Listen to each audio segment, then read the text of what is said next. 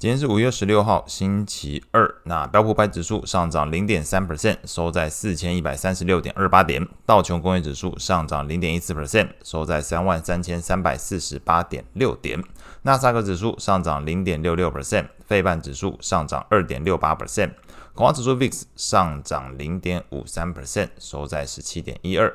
美国十年期公债利率上升四点六九个基点，来到三点五零八 percent。美国两年期公债利率则是上升四点二一个基点，来到四点零二一 percent。美元指数下跌零点二三 percent，缩在一零二点四四。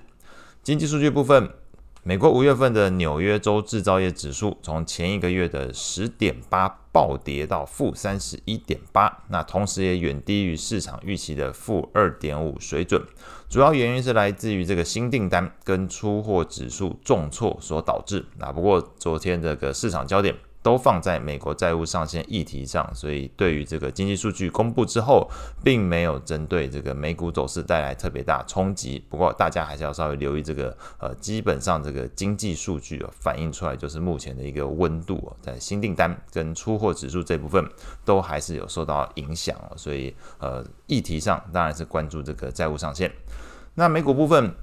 原先预定上周五，这个美国总统拜登跟众议院议长麦卡锡的这个协商的谈判哦，延后到美国时间周二五月十六号，所以在台湾来讲，那个抓五月十七号，你可能才会听到这个消息的一个发布哦。那在这个消息面上，前费的副主席、现任的美国国家经济委员会主任布莱纳德那表示，双方在助手级的谈判具有建设性，有利于在这个周二美美国时间周二正式谈判时候达成共识。不过这是这方面说法。另外一方面，麦卡锡昨天在受访的时候表示，这个谈判分歧还是很大，批评这个白宫谈判的态度不认真。那这个双方两造双方各执一词哦，不过市场是比较倾向正面解读，那预期这个美国债务上限僵局有机会获得解决，那避免这个金融环境跟经济前景受到重大伤害。在整个偏向正面解读的憧憬之下，美股四大指数普遍开低后震荡走高，中场全数收涨。标普百指数终止连五跌的一个走势，那其中费半指数大涨二点六八 percent，表现最为亮眼。那领涨的个股分别是像是美光、科林研发、科磊，还有这个应用材料，涨幅都在四点三 percent 之上，像是美光是大涨六点一一 percent。在类股上来看，标普十大类股昨天涨幅超过零点五 percent 的，分别是原物料、科技还有金融类股。那么，这个公用事业、必须消费、房地产还有健康照护是昨天唯四下跌的类股。那你基本上听完就感觉得出来，整个投资人对于美国债务上限议题是持一个正面观点去解读，所以率先调节对于这种防御性类股的一个配置比重，像是这个公用事业、必需消费跟健康照护都比较倾向这种防御型类股，那并且把这个资金以往到先前修正比较多的，像前面提到这个昨天涨比较多，像是科技跟金融类股去做一个配置，这个是在呃上一周可能前一周这种表现上比较疲弱的类股，那可能市场就在昨天整个情绪转换的过程里面，又开始在做一些这种呃降防御，提高一些呃先前修正比较高的类股的一个配置比重。那么在债券市场部分，美国联总会昨天有多位官员发表谈话，其中这个亚特兰大分行行长 p o s t i c 他是表示说，Fed 在二零二四年之前不会降息，那原因是目前的通膨还是比目标水准高出两倍之多。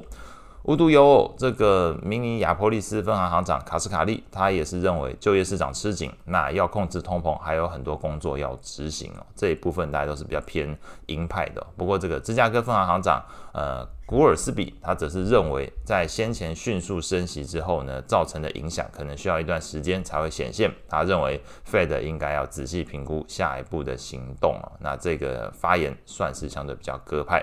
那在另外一个角度来看。昨天就是整个市场投资人在看的就是美国债务上限嘛，那持正面角度去解读之下，搭配这个预期后续美国财政部可以继续发债，那势必你要发债，你势必对于现在的利率水准以及未来的利率水准会带来一些推升的影响，那使得昨天长短天期美债利率都出现上升的情况。那另外一方面，在经济有机会避开重大伤害之下呢，对于这个通膨还有 Fed 升息的观点，也观察到有持续加温的情形。从 Fed Watch 工具来看，预期六月份升息一码的几率从十五点五 percent 上升到二十四点二 percent 哦，你越来越接近这个呃四分之一的这个比例哦。那随着整个昨天这个美债利率上升，升息预期转强，那昨天在债券价格上，公债部分当然普遍是下跌的一个状态哦。但是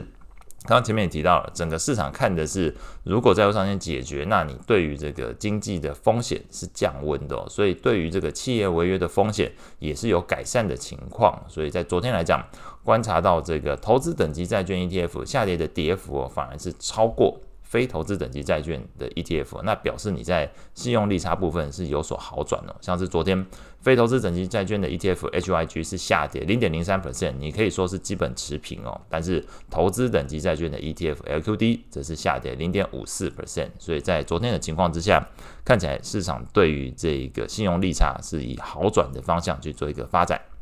外汇市场部分。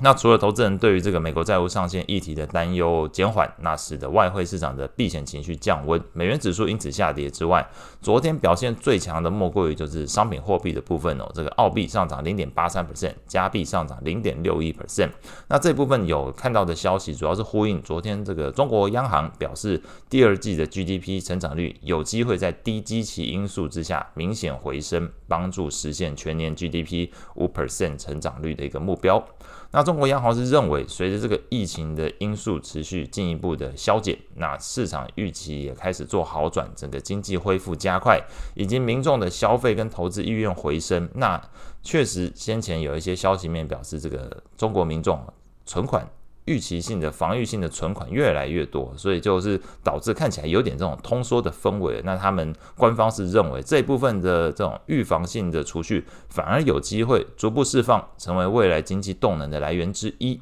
那此外呢，中国央行是表示目前的经济没有通缩情况，那中长期也不存在长期通缩或者是大幅通膨的一个基础。那预期未来几个月 CPI 呈现这个低档狭幅震荡，下半年 CPI 可能温和上升。年底则有可能回到近几年的一个平均水准附近哦。那这一番言论，